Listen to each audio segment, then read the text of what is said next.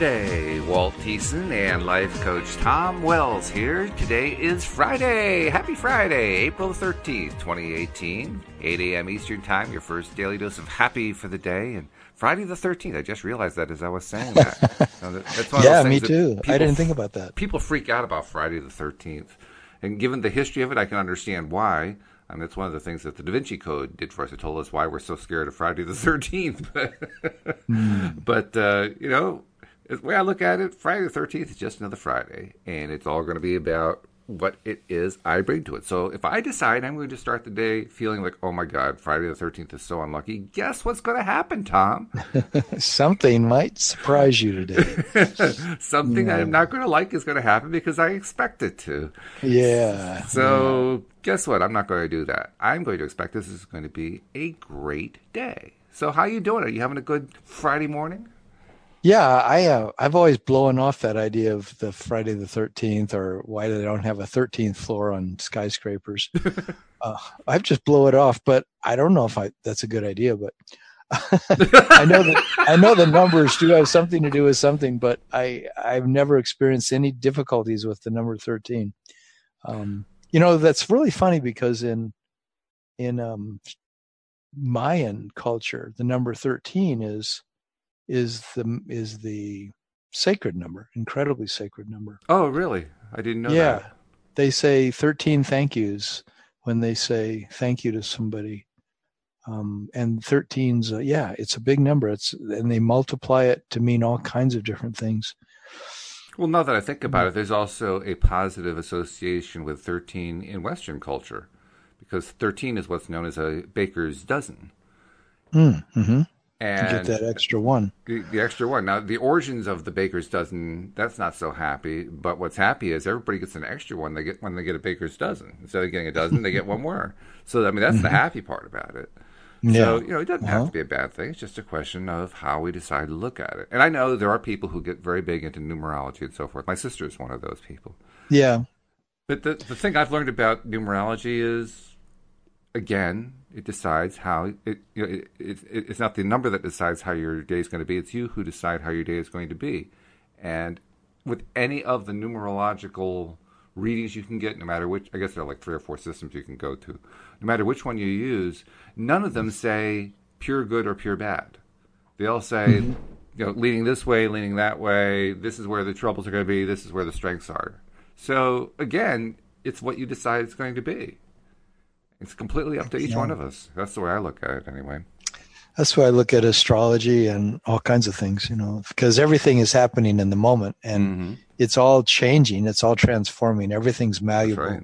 Yeah. And so if we're not if we're not at the seat of creation, then I'm not sure what is. um, you know, I mean, I know we have all this help in the unseen realm, mm-hmm. and some say there's something like God, which is the source of it all, you know, all that is the the divine light that's the source of it all. But I don't know that anything's separate whatsoever from anything as far as creation or destruction or anything. It's all, you know, we're we're we're connected to it all. I saw this special on the Book of the Dead, the Tibetan Book of the Dead, and and they, you know, when someone dies in Tibet, this, um, you know, the, some of the holy monks come and read the Tibetan Book of the Dead off these little uh, pieces of looks like parchment. It looks like papyrus or something, but it's I think they're pieces of bark or something that it's written into the whole Tibetan Book of the Dead. It's a great big giant stack of these sheets. And one thing they say to the person is that you're going to create the experience you're having now that you've passed into the other realm. And and they said they said first you're going to meet all these loving beings that you're going to recognize some of them. This is, I'm paraphrasing, so don't take this as gospel truth. Mm-hmm. This is what I understood from the documentary I saw sure, a couple yeah. nights ago. No, that's fine. But then they said that once you go through that, all that great greeting of these wonderful people, then you're going to be greeted by these, these beings are going to come who are going to be so totally terrifying that, you know, it's going to be just absolutely horrifying. You know, they're going to be carrying severed heads and there's just going to be blood everywhere and just all this horrible things. And they said, we want you to remember that that's your creation. And so therefore don't, don't get into it. That's basically what they say. okay. You know, it's going to be your creation and don't get into it because you need to pass through that too. you know, it's like you Uh-huh. just like you need to pass through all the really nice beings that are going to greet you. You need to pass through all the really scary beings that are going to greet you because it's all a projection of your own creation. And I'm thinking, well, that's pretty much sums up probably the whole existence. You know, it's like it's it's all our own creation somehow. This is It's true. pretty amazing. It is all our own creation, and the the thing that also goes along with that, I believe, is we get to choose what we are going to create at any given moment of any given day. So make Mm-hmm. it a good one. You know, why not? Go for it because we have the Yeah. power. That's the, that's what's so cool, Tom. That's what I love most about the subject of these podcasts and what we talk about each time. We have the power. We're not Mm-hmm. victims. We're not the ones who are being acted upon by some unseen uh, power, by some unseen force. We have the power. That's a great thing. Knowing that we have that Mm-hmm. Power, that's wonderful. Yeah, that's what this whole podcast is about. Is about helping us to finesse our ability to have that power. You know, helping us to own it and then relax into it and let it just be a natural thing to be a creator of our reality rather than the victim Mm, of what we of our own self or of anything we think we're the victim of. that's right. Um, yeah, You know, it's the such a better pain place and to be. I mean, pain in my butt. Hmm? And, and, you know exactly, and and you think about it. We we talked starting off the show about Friday the Thirteenth, right? About how you know it depends on how you you look at. It. Now I could look up look at today in one of two ways because something happened today, and you know about this. Something happened today that never happens. I slept through my alarm, right? I mean, Yep. I've been uh, literally. We're now seven past the hour, so I have been awake for a grand total of 19 minutes. You're sounding pretty good. I'm sounding pretty good for that, yeah. Now, I could look at that one of two ways. I could look at it as, oh, crap, I can't believe I slept through my alarm. or I could look at it like, oh, wow, I slept through my alarm. Whoa, show's coming, let's go. now, those are Yeah. two entirely different ways of, of feeling about it. You know, both Yeah, of them are fairly exactly. intense, but one's a very negative one, and the other one's a very positive one. hmm And Yeah, I had that choice. yeah, Yep. yeah. I had that cho- that choice today too, Did uh, because I I didn't get to sleep until about eleven fifteen, and then I woke up yeah. at like four forty five or something, and I was laying there in bed thinking, well, surely I haven't slept enough um, because I went to bed really late, and therefore um, I'm going to be really tired. And then I, you know, that sort of thought was sort of there, but I didn't let that dominate. The thought I let dominate was, I'm fine. Everything's going to be fine Mhm. you know i can go back to sleep later you know and um i mean a lot of people don't have that option you know they have to go to work and they only slept five hours and they got to work all day long and i have the option to go back to sleep at 10 a.m if, this morning if i want to but um yeah so just to have an attitude that everything's fine i mean i have to i tell myself that constantly throughout the day you know in fact one of my mantras is all is well and Mm, um yes, I good one. might be starting to feel a little bit anxious about something or concerned, and then I, I notice it just sort of floods into my head as a thought, all is well, all is well. And then I just relax and I say, oh yeah, everything's okay. And it is. Not, it's not always that I say that, but most of the time. But it's true, isn't it? It's always okay. I mean, there are very, very rare situations where everything is not okay. Not that they don't Yeah. happen, but most of the time, for throughout most of our lives, most of the days, everything is okay. So Mm-hmm. it's actually a fairly safe bet to say that. But no matter what's going on, it's safe to say it's a good day. And it's funny how we get into a bad day. I notice that if I if I let myself start to get agitated and worried and fearful about anything, things start to go wrong.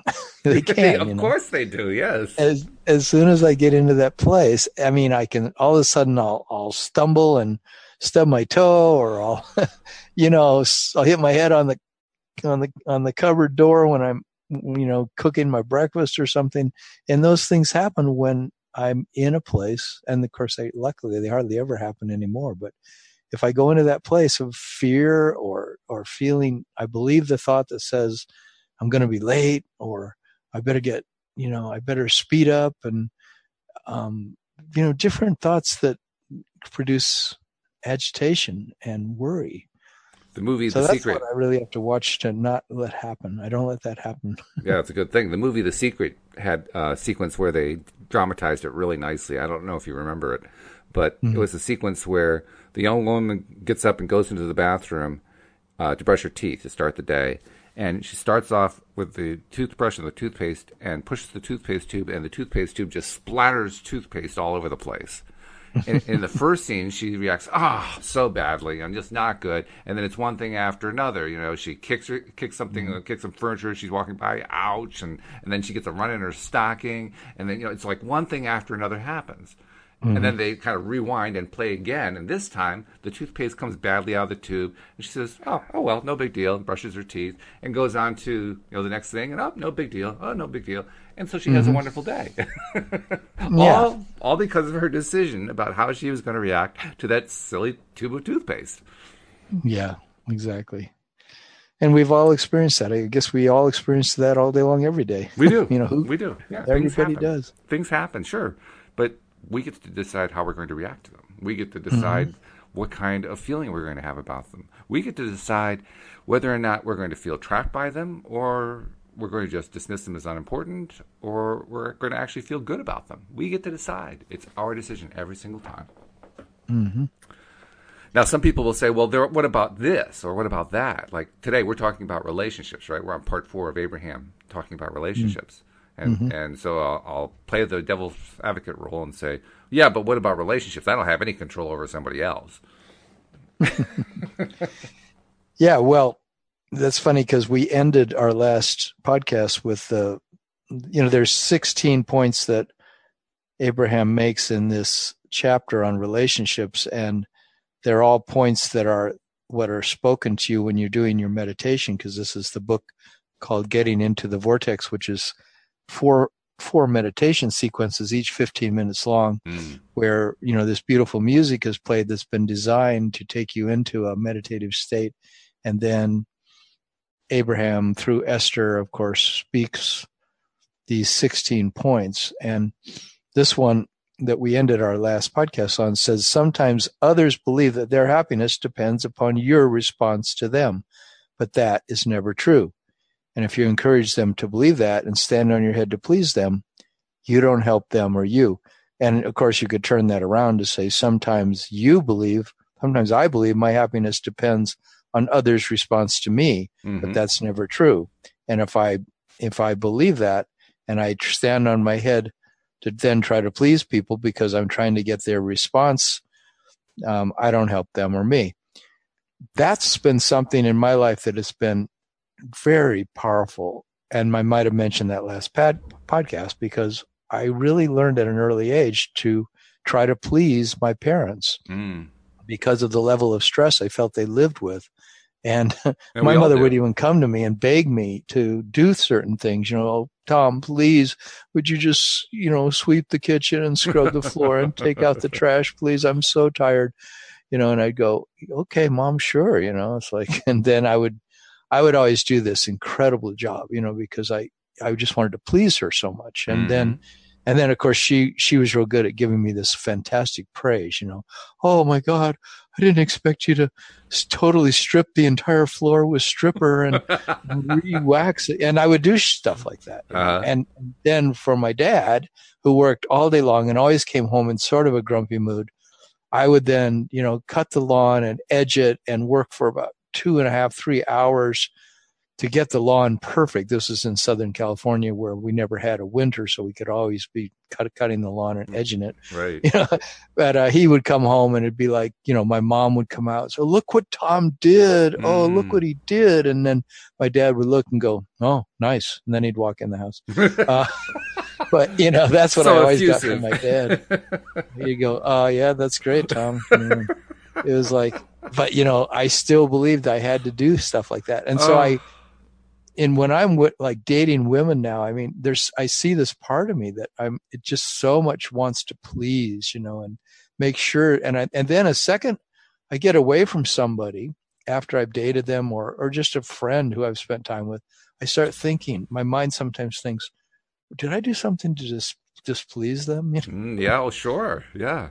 Well, it's weird, you know, and I'm learning that when I hear that voice, I don't, I, am going, that's that voice. That's not true, you know, and I've checked, checked in with people sometimes and they go, no, um, I don't, I'm not thinking that about you.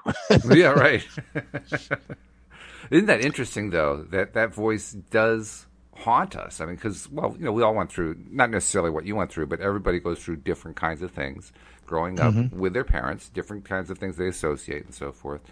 And some of them stick with us for a while, and they can stick with us for a long time. I mean, the greatest part is you somehow, I'm not sure exactly how, but somehow you recognized all that.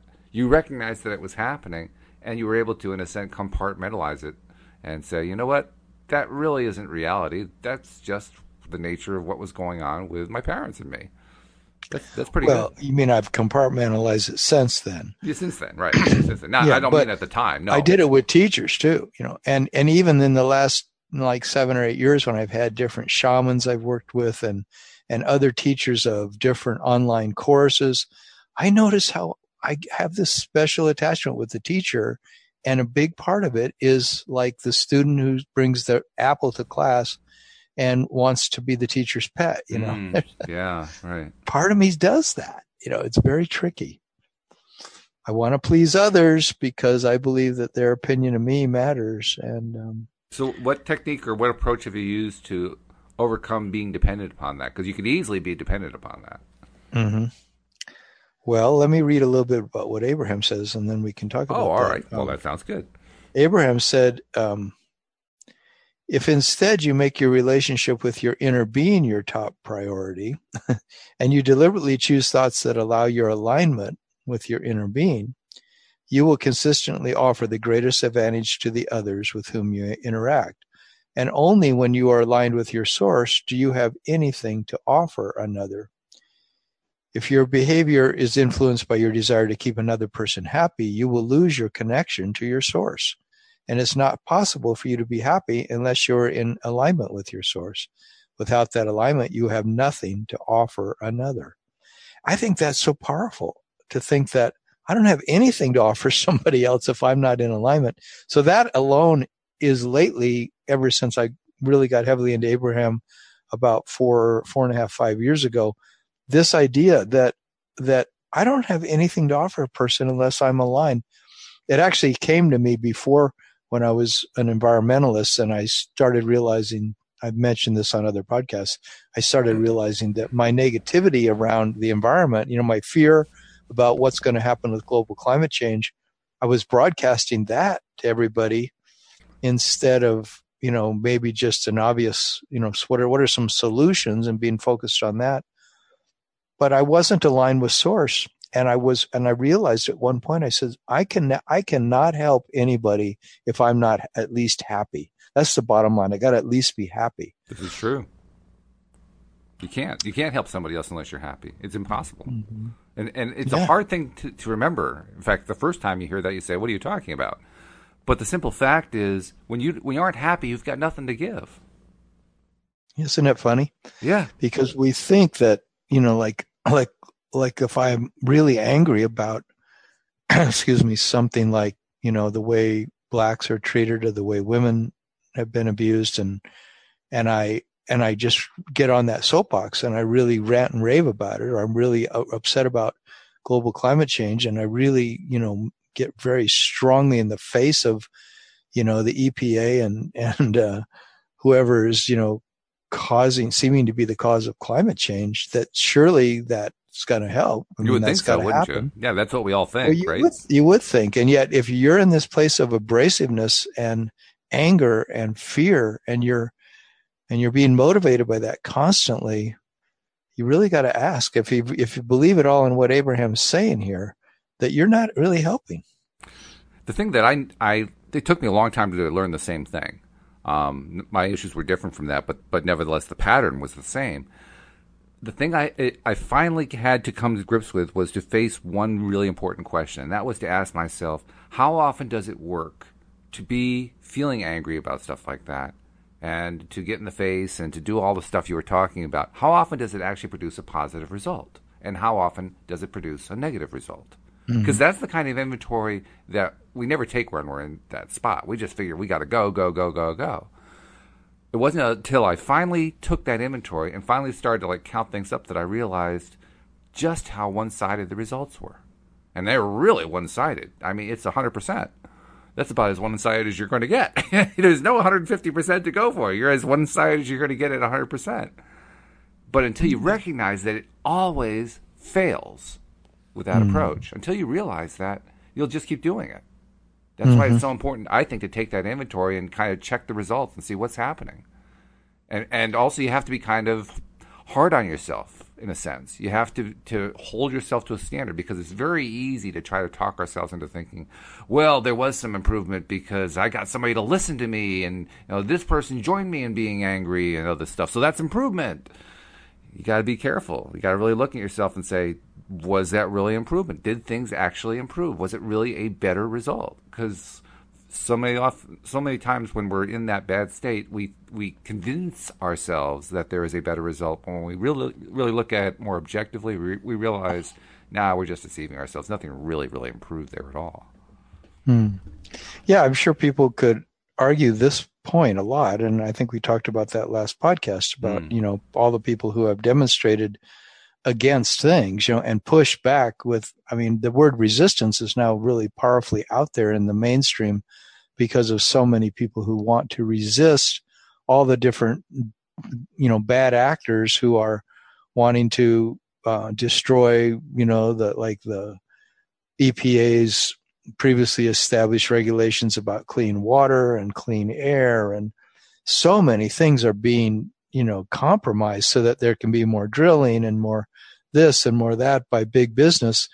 And um, so the idea of resistance has become really talked about a lot now and practiced a lot by all the i notice all the environmental groups. You can't i can't read a single mailing email from an environmental group practically doesn't have the word resistance in it or you know push back against you know or yeah. fight against. And you know what abraham has said so consistently is that what you push against you're going to attract more of into your life because it's your dominant vibration and whatever your dominant vibration is you're going to get more of and and so then well well then what's the what's the solution and here's the next sentence well, that well before you Abraham get says. Before, go ahead. You, before you get to the next sentence, it isn't just yeah. Abraham that says that. Carl Jung, the famous psychotherapist, said that. That which we resist persists. That's one of his yeah. famous quotes. You know, mm-hmm. so you don't have to just rely on Abraham. There's there's somebody, you know, a very famous person um, from our history saying what we resist persists. Mm-hmm. And yet, it's amazing how nobody who gets involved in these these kinds of uh, group struggles is willing to even notice that he said that or to give it any credence because they're so wrapped up in, in the thing. I mean, as a libertarian, that was my thing. I was in libertarian circles, which are really small, by the way. and the thing about the thing about small circles is you're always trying to figure out like how do we add more people to the circle. Well, libertarians kind of copy what other political groups do by saying, well, they all get angry at, pe- at things, so we'll get angry at things. In fact, we'll get angry at everything because we, we're against everything, right? So we'll just keep getting angrier and angrier. So now the question becomes, okay, so how do you build the movement, right? Well, you do it by working on people one at a time and getting them angry about stuff, right? Mm. And if you can get one more person who's angry, you just increase the size of the circle. Hmm. And and I thought about that, and, and it, it, sounds so ludicrous from the outside. From the inside, from from you know within the libertarian circle, that sounds like it makes sense to so many people there. But from mm-hmm. the outside, you look at that and you say, "Are you crazy? You're less than 1% of the population in the vote every year. You just added one. Who the frig cares? like, you know, at that rate, you may become a political factor in the year 6947. you may. Yeah. You may. You, you may. may and, and, and, you probably won't, actually, because everything's so negative now that I, I had no idea libertarian was based on anger. Oh, God, yes, Tom. Oh. Mm. Well, you think about it. I mean, what's the parts that you've heard? You probably heard that libertarians are, are into small government. They want to cut everything back. Yeah. They want to do all that mm-hmm. kind of stuff, right? Well, from their perspective, they libertarians get angry because nobody buys into that, or not nobody, but not enough people buy into that for that to become a political force, and mm-hmm. so libertarians are constantly hammering at the statists, at the liberals, you know, at the, the big government conservatives, at you know all this other stuff that they're hammering away and hammering away and hammering away. Hmm. it's all about anger. In hmm. fact, that's um. it's with libertarians. I, I've mentioned this before. It's with libertarians that I first recognized just how incredibly negative focused people can be, because libertarians are especially in that way. And the way I recognized it was by asking first myself and then other libertarians I knew a very basic question. Can you define libertarian philosophy without referring to anything negative? Yeah, I think that was funny how you did that. And when I when I had to face that, I mean, it took me weeks to come up with something other than, well, I believe in freedom. hmm That was the one thing I could come up with quickly. I believe in freedom, and that's what almost anything can come up with. And then if you follow the question up with, well, what do you believe in beyond that? That's positively phrased, no negative, no no saying I'm against this. How do you say that positively? And you get blank looks. And that blank look started with myself, like, I, I don't know. I don't know how to say what I'm in favor of. It took me a long time. I actually got to the point where I could do it. But nevertheless, what I came up with was so different from what others thought that they couldn't buy into what I was saying. Yeah, yeah. They just came they couldn't relate to really it. wanted, and They couldn't relate to it. it I Mhm. mean, I had some of them tell me, "Well, you sound like a liberal." yeah, because I'm talking about the solutions. Yeah. Oh. yeah. Well, you know, it, it, uh, I- it's just it's a, it's an amazing thing. It's it's incredible how easily we are able to just fall into negative traps and stay there and not be able to see the positive way out.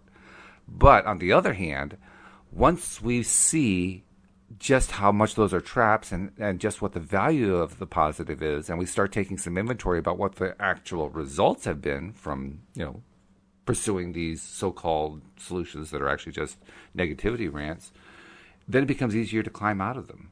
And so now I'm mm-hmm. at the point where, for the most part, I, I don't even associate with libertarians anymore. I, I just don't even talk with them anymore, which is weird. I mean, I was yeah. I was now you're even long time. associating with liberals. I, I mean, I well, I've You're I've always had I've always had really associations with liberals and conservatives to certain degrees, not because of their political philosophy, but just because I can talk to people, you know. But I I just don't even associate with libertarians anymore. I just can't stand the negativity. How's that Mm-hmm. for a shift? wow. Yeah. yeah, that's a good example. Yeah. Well, the next sentence, sentence that Abraham said is, are, you know, since this is a book about this meditation process they teach, Oh, I should qualify. I just realized there is one libertarian that I deal with. Joel Elston is a libertarian. Oh, so I have a co-host who has the same kind of philosophy. And by the way, he's about as interested in associating with them in a political basis as I am. oh, okay, yeah, he sort of sees the same thing. yeah. Oh, yeah. I don't call myself anything anymore. I, I, you know, I used to think I was, you know, a, a radical liberal, and now I think I don't, I don't even want to name myself any of those things. Yeah. Yeah. I'm, I'm really interested in being a human being who's connected to source, Exactly. who's in my vortex. That's all I really want to That's be. all that matters. And by the And way, that- look look what happens here. Yeah. Here we have you and me. We came from two different political perspectives.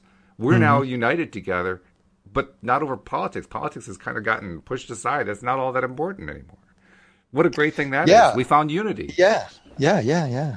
Because I'm sure there was a time where we would have been talking on different sides of the coin. Absolutely, shaking fists at each other the and all that kind of stuff. Yeah. Probably, yeah, Yeah. yeah. I would have thought I can't talk to this guy. Yeah, of course not. This guy's this guy's a big government guy. Blah, blah, blah, blah. yeah, right, right. Well, that's a good that's a good sign. You know, that's where I hope we're headed as a as a race, as a world. You know, is into more and more people realizing that the one thing that does unite us is that we're all infinite beings who are here to play a really amazing game called life, and that we don't right. really need to actually make it such a divisive thing that we right. could celebrate each other's diversity Yeah. and then you know get into dialogue that can help us under you know we can talk about the things that we maybe stand on opposite sides of and see if there's a way to find ease with the whole thing and so we can all live here in a beautiful way Which we do. That's why why I love our podcast. That's why I like doing them with you because I mean I'm constantly learning stuff from you. I think you're learning stuff from me. It, it, Oh, it just yeah. works this way. It's so good this way. This is the way Oh, to live. Yeah, in my mind, it is. Yeah, absolutely. So the next thing they say is our daily meditation process will help you to consistently release resistance. what we've been talking Yeah. and to come into alignment with the power and clarity and love that is really who you are. And here's the next statement they say. And then anyone who you hold as your object of attention will benefit. So it's the exact opposite. You know, when they say when you aren't aligned with your source, then no matter what you offer to somebody is not going to benefit them. But when you are aligned with source, then anything you offer and to anyone, anyone you hold as your object of attention will benefit. Others will notice the consistent happiness you're experiencing and they can benefit from the power of your example as you let them know that your happiness is dependent only on your own ability to focus yourself into alignment with who you really are. You can assist them in discovering the same freedom for themselves rather than attempting the impossible task of trying to behave in ways to please others. Show them the ease of finding your consistent alignment. You will always find happiness inside your vortex, and the happiness they are seeking is inside their vortex. Mm-hmm. And I noticed like the whole the whole rest of the part that I was focusing on today, they just go on to say over and over in different ways that everything is just depending on one thing, and that's you being inside your vortex. And that's where I'm glad we've done some shows on how do you be inside your vortex because boy, that seems to be the answer to everything is you've got to be aligned with with the thing that is really who you are. And that's why they offer the meditation as such an important thing. I I tell clients very early on in my working with them that, you know, I ask, do you have a meditation practice? And we talk about that because it's so vital to have this time every day, if you can, where you go to this place of calming down your thoughts and letting something else that's your essence come forward. Yeah, yeah. It, I, Yeah. I I have to say, even today, after years now of being aware of what this means, that once I understood what being in your vortex, of what being in the right vibration, what that really meant, that what it really meant was feeling good. I still get blown away by all this depends on just how I decide to feel. Mm-hmm. Do I feel good? Then great. Everything works out. Do I feel bad? Then not so great. Things don't work out. Like, oh, jeez. you mean it's that Yeah. simple? Oh, God. yeah, that's, that's the beauty of it, and it, it's frustrating to me when I can't, when I know that I can make a choice to feel good, but I don't feel like I can make the choice. It Yes. feels sometimes like, yeah, I want to feel good. I know I want to feel good, but how do I get there? how do I get there from here? I think Um, that's what keeps us going as, on this as a topic because we've all, to one degree or another, come from the place of first learning that we do have some control over our emotions, a lot more than we thought. Uh, I remember the first time I, I experienced being able to move my own, emo- my own emotional set point without having some event happen to me. I was astonished at it Mm-hmm. because it, it absolutely went against every rule I knew of in my life. But from that point on, all of a sudden, the rules had been broken successfully, and it was like Pandora's box. There was no going back, right? So, mm, Right. okay, well, can I do it more often? Can I learn to do it more often? And over time, I have learned to do it more often, and I've gotten to the mm-hmm. point now where I, I I can almost do it on demand. Not quite, but I can almost do it on demand every time. There's sometimes I still get stuck a bit, but I mean, what a transition that has been. Going from a place of believing that I have no control over my emotions, that my emotions are completely dependent upon whatever happens to me in my life, to a place now where if I really am willing to do it, I can move my emotional set point. Whoa, that's Yeah. that's a huge journey. It is a huge journey, and that's why I became a life coach because I I made such a amazing transformation in my own life from my own struggle and suffering and trying too hard and worrying too much and feeling too lonely and you know all that stuff after my divorce uh, eight years ago that that you know coming to the point of feeling that I was completely in control of my happiness and that I could choose every day to have feeling good be my dominant intention for the day, the number one thing on my list of things to do, and then learning to actually do that has been so wonderful. Did, you know, I, I wanted to ask you. I don't think I've ever asked you this. Were you ever in a point in your life where you really did not believe you had any control over your emotions? I suppose. Um, I don't know. I mean, that's a hard question to answer. Yeah. Have I ever thought I didn't have any control? Um, I certainly have felt a victim. uh, sure. I've certainly yeah. really felt like a victim. And, um, I mean, I, yeah, I would say just a couple days ago. oh, you know, I mean, I go through periods, you know, where I might feel like I've, there's a mood that's affected me. Um, and then that mood is set is such that there's a part of me that sort of feels locked into it mm-hmm. and it wants to say you know okay so i got to kind of get out of this mood this doesn't feel that great or uh, you know i notice that the mood is not giving me access to the resources that i want to have for example to work on my business to improve um, some aspect of my business that i'm trying to work on and and i sort of feel like i'm the victim of of being locked in a certain mood and then that's always my red flag. That's always my indicator that that can't be true. So therefore, um, what is it I could do? You know, and then that's when I'll do something like I'll start writing down all the things I appreciate, or I'll go for a walk, or I'll, I'll, you know, start playing the guitar, or I'll go general. You know, I'll find something, or I'll make a decision. I think I'm going to choose that everything's working out fine, and and I feel good. And you know, it's a very various different things that I play with to get myself to understand that I am in control and that it's just it's just a decision away. It's just the next moment away.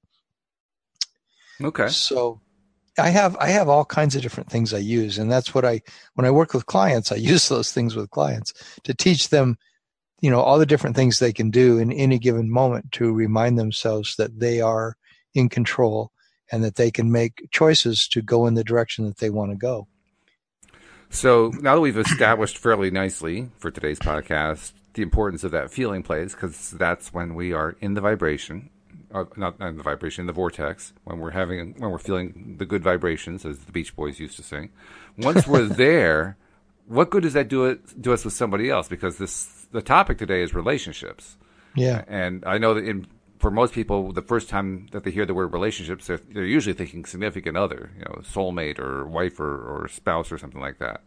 Uh-huh. So, but it, of course, obviously, it's broader than that. Relationships are anybody we have any kind of relationship with.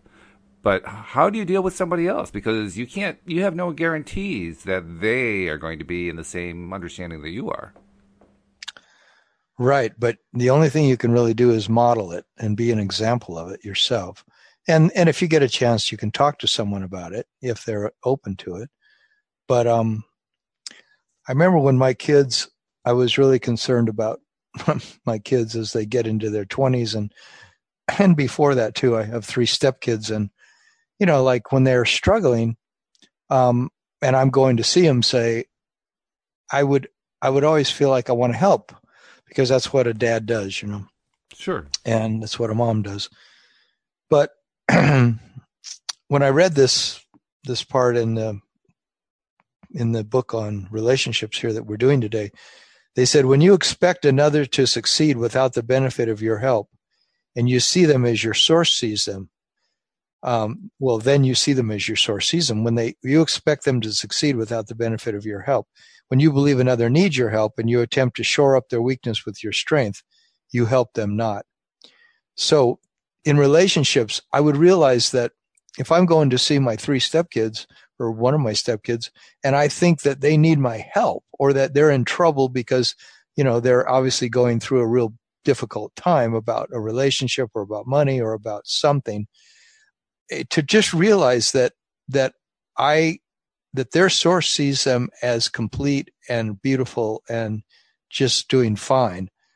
And so I don't need to shore up their weakness by trying to give them my strength, whether it's hand them money or to, you know, somehow, um, you know, think I have to teach them the law of attraction or something.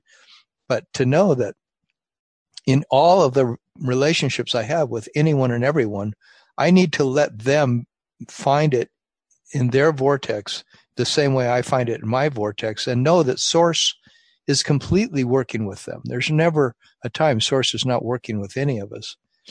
So that's And- a key point right there. We don't actively have to teach anybody how the law of attraction works. Yeah, we just have to live it. You know, really, it's our example that teaches. And Abraham says that so many times, and I'm glad they do. It's not words that teach, it's your example, it's your living it that teaches.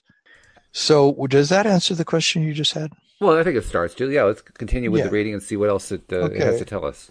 when you are in your vortex when you, so in other words when you're in alignment with your broader perspective and then you're focused on other and then you focus on other human beings your attention to them is helpful whenever you are aligned with the powerful energy of your source anything you focus upon receives the benefit of your gaze when you're in your vortex and in alignment with your inner being you are then tuned to seeing only success in the other humans you are observing whenever you are aware of the problems of others, it always means you're not in your vortex and you're not in alignment with the way the source within you is viewing them. That's a really powerful Uh, statement. yeah, I want to underline that one. When you're aware of their problems. yeah. It it- always means you're not in your vortex. Isn't that interesting? Yeah. So when we're looking at anything that's a problem out in society of other people or even at the animals, I was thinking like, you know, PETA, you know, that thing of, of we're, when we're looking at the problems of other, other beings, it's, it's when we're not in our vortex. and then if we're not in, in alignment, then we can't see the way source is viewing them. yeah. Isn't that, it's so complex in a way. It, it is complex. It's it's one of those things where you almost want it to have a neon sign and big underlines and bold letters saying, "When you are focusing on the problems of others, you aren't helping them." Yeah. That because it's That's we so believe counterintuitive to It is. It people do things. I mean, we we don't think of it that way. We think, well, we got to focus on their problems if we're going to help them. Mm-hmm. No, doesn't work that way. And by the way, at the same time, you can't be in your own vortex. You can't feel good when you're focusing on their problems. No, that, that seems like it should be so straightforward, but it's not when you're actively in it. When you're feeling that way, it doesn't feel straightforward at all. It's one of those this things that it's like I need to put up a sign that that that is always in front of my eyes wherever I go, and that sign says you can't help them by focusing on their problems. What you could do is get one, you get like a some kind of like a coat hanger and put it around your head with the part that sticks out, and then hang a sign that right there so that you can see it all the time. Like like I can't help you if I'm focusing on your problem. I like that though, but it's so It's a- true. it's so true. Ugh. When you're feeling the discomfort from seeing other people in a lackful or needy situation, and how often are people doing that in this world? Oh, good, good. you're feeling the discomfort and you decide to help them well that's what you're supposed to do okay from your place of discomfort yeah i'm feeling really bad about how much pain you're in then here's what abraham says no lasting value ever occurs for two important reasons first you're not in alignment with the energy of your source and so you have no real value to give and second your attention to their need only amplifies their need so There's a great word in there too. The, I don't know. I don't know if you noticed the word. any- The word was Pardon? lasting. That word, lasting. When you said that word, boy, did that catch my attention. Mm-hmm. No, No lasting, lasting value. They didn't say no value. They said That's no true. lasting value.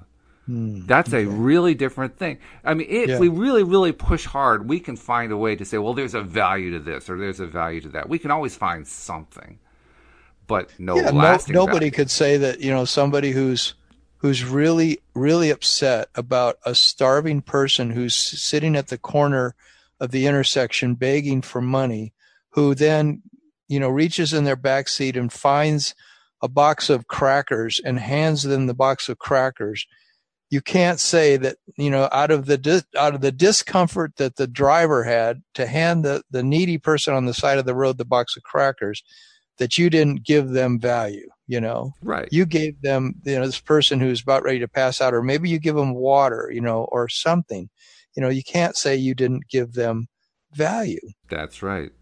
That's right. And, but is it lasting?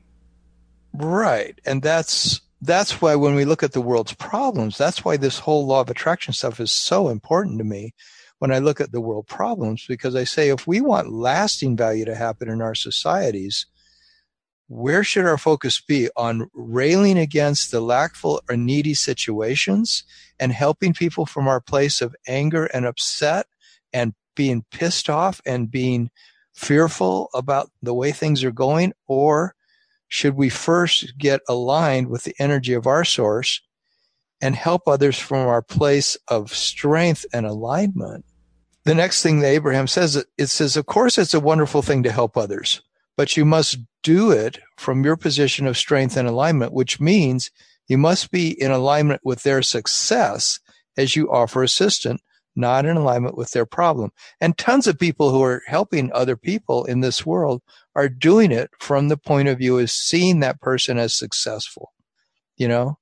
So there is a lot of that going on. There is, and it's unintentional in many cases. It's not like people say, "Well, I'm going to see them as successful, and that's how I'm going well, to help whole them." whole organizations are created around the su- success, though. You know, like like let's say they go into high schools or they're working with disadvantaged youth or something, and they they base their program on the success that others have achieved right. through going going exactly. through their program, Exactly. and they see this person who's suffering as already a successful you know achiever of the value that their program offers so Mhm. or at least every aspect one. of their Yeah. program is a is an upliftment thing. Right. Yes.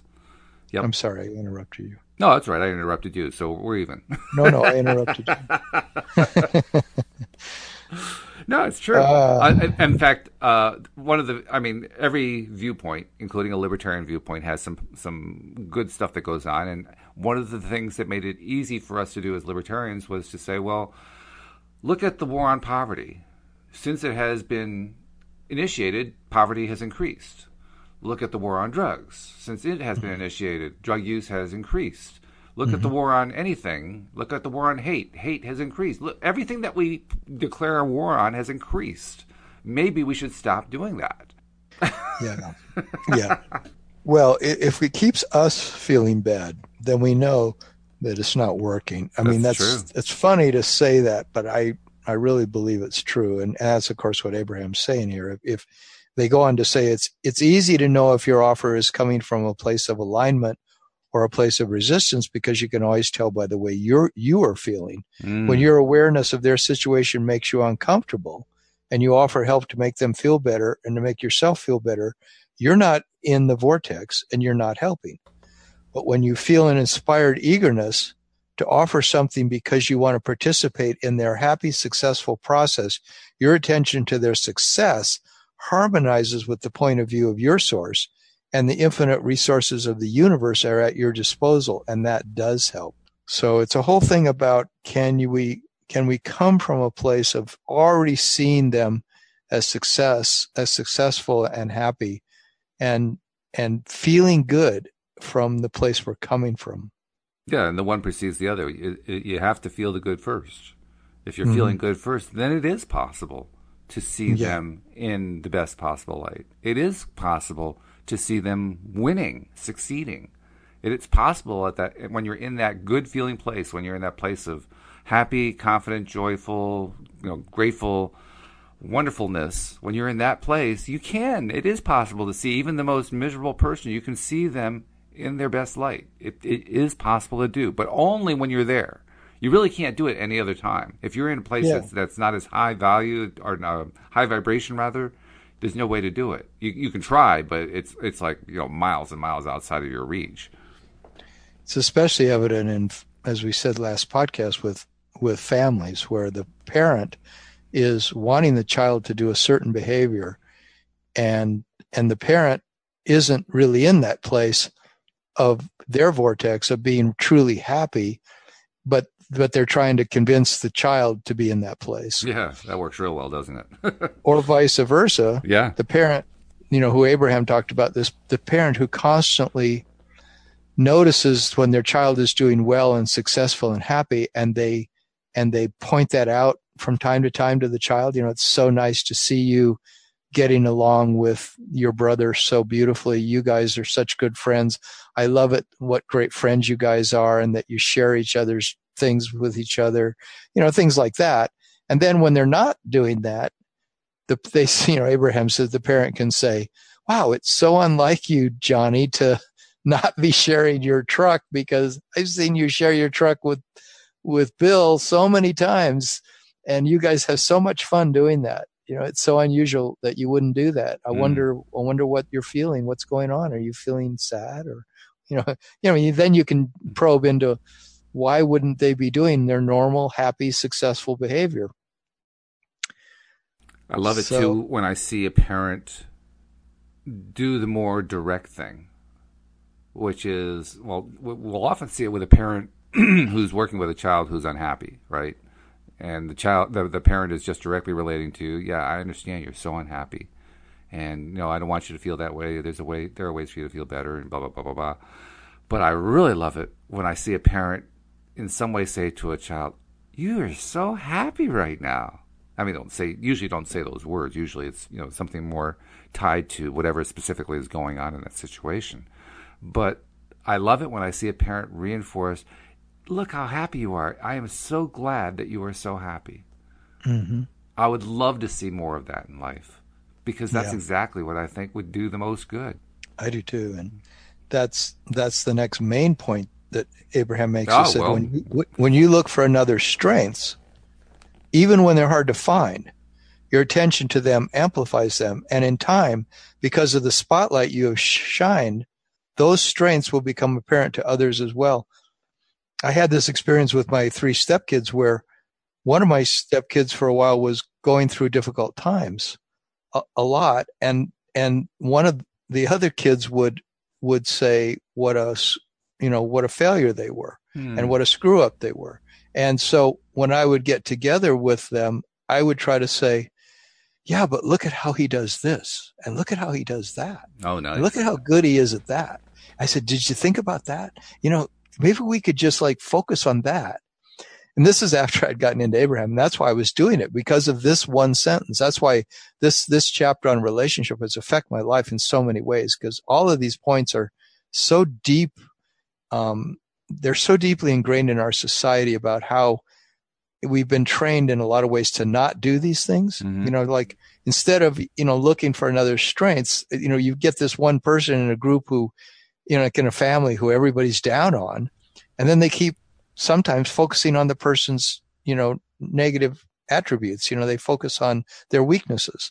And instead, even when they're hard to find, look for their strengths and say the good things about them. Like if you're in a gossip situation with your friends and they're all putting down so and so because she always does this and she always does that, some negative thing. The challenge to me in those situations and the, in that circle of conversation is to go, yeah, but you know what she's good at? You know what I love about her? She does this and she does that and she does this and start naming the things. And it blows people's minds, you know, mm, because, oh, yeah. you know, and some of them even will go, yeah, but she's still a screw up. She still does this and it really pisses me off, you know, and I go, okay, but, but that's more know, the exception. You're right though, because if you, if you do that, I've noticed that it's, you can watch the shift go on on the faces of the people yeah, who, have been, exactly. who have been negative. All of a sudden, their entire perspective visibly changes before your eyes. You can actually Isn't watch it change. You know, that's so true. Yeah, especially if it's somebody that everybody's holding this constant opinion about. Oh, oh yeah. she always is such a bitch about that or something. yeah, right. And you just say, yeah, but you know, the other day I was with her and she was, I saw her with this dog and she was, she was treating that dog with so much love. I had never seen a person treat a dog with that kind of love. Yeah. I swear she must have so much love in her. And you know, and you're not faking it. You know, no. you actually believe that, but you're not putting your focus on the thing that is the weakness. You know, like, like I have my friend who, this woman I'm dating right now, she did that the other day with me about Donald Trump. I was saying something about, of course, Trump would do this or that. And she goes, and she just, her face just went into this blank. She didn't encourage at all what I was saying. And she said something like, I think he really wants to help in this blah, blah, blah situation. I go, what? And she says, I think he really cares. And I said, you do? And she says, yeah, I, and then she gave me like three or four reasons why he really cares. And it was like, I almost wanted to say, you're crazy. You know? but, but, part of me said, that's exactly the practice I want to do more of. That's a good one too. Yeah. Even though it's Donald Trump, maybe there is something positive that I should be saying about, I could be saying about him that would actually help help the situation because I would maybe be in my vortex. Maybe I'd be seeing him more the way source sees him maybe I would be not broadcasting anything negative because I don't go around broadcasting negative things about any politicians or because it's just, I know it doesn't help, you know, but, but the fact that I, I, I was resisting a little bit her saying something positive. I was thinking she must be deluded, you know. Um, but then I said, wait, maybe she's not deluded. Maybe she's seeing this from a place of so much compassion that she actually sees something positive. You know, as, as, you're saying that, something really interesting came to me because um, I've talked with you and with others on the podcast about avoiding the news and about mm-hmm. not listening to the news, not watching the news, and so forth because there's so much negativity in there. And I do think it's important to, to get away from it as much as you can because you need to have that space from all that negativity if you want to regain your perspective and get into that good vibrational place, that good feeling place. However, there is, I just realized as you were saying that, there is one really good value to the news. Because every single news item that comes through is an opportunity to look at the good side. And that's a yeah. real exercise because yeah. the newscaster is telling you about all the bad sides. And so mm-hmm. you're you're you're basically practicing it in the hardest time to do it when you're just yeah. being inundated with all this bad bad bad bad bad going on. But mm-hmm. what a great time to practice it not that you want to do it continuously because you can actually wear wear yourself out really fast.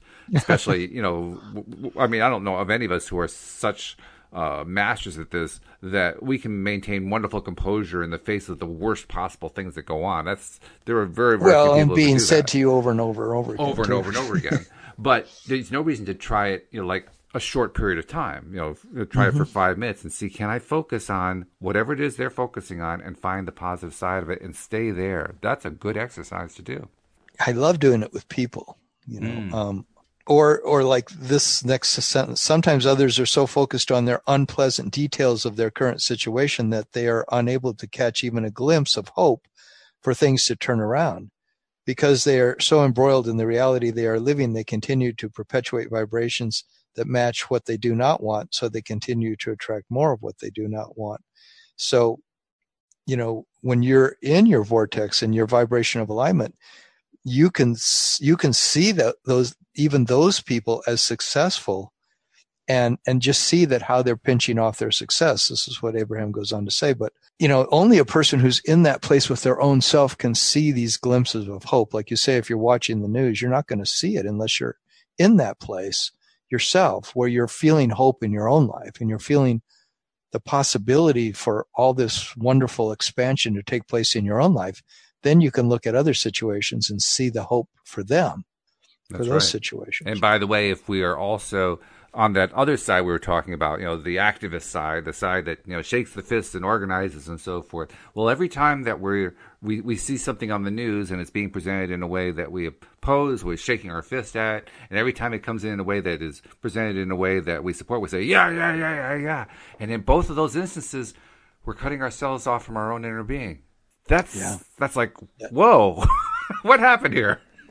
yeah. But but but, but, but it was what it was something I was in favor of. How can I be cutting myself off my inner being if I'm in favor of it? And yet that's exactly what I was doing. Mm-hmm. Whoa, that's huge. We're down to our last minute. We got to be really quick here. So before we leave, uh, I want to uh, ask you to tell people how do they reach out to you if they are looking for a little personal assistance and perhaps getting into that better vibrational place um, they could have a free one hour coaching session with me if they go to my website, youarejoy.com, and they can sign up there with their name and email address for a free one hour of coaching and decide then if they want to do more. Sounds great. Well, the weekend is here, but Tom, I look forward to doing it again with you Monday morning. Wonderful. Look forward to it too, Walt. Thanks a lot. Oh, thank you. And we hope that you join us as well here on LOA Today. Goodbye, everybody.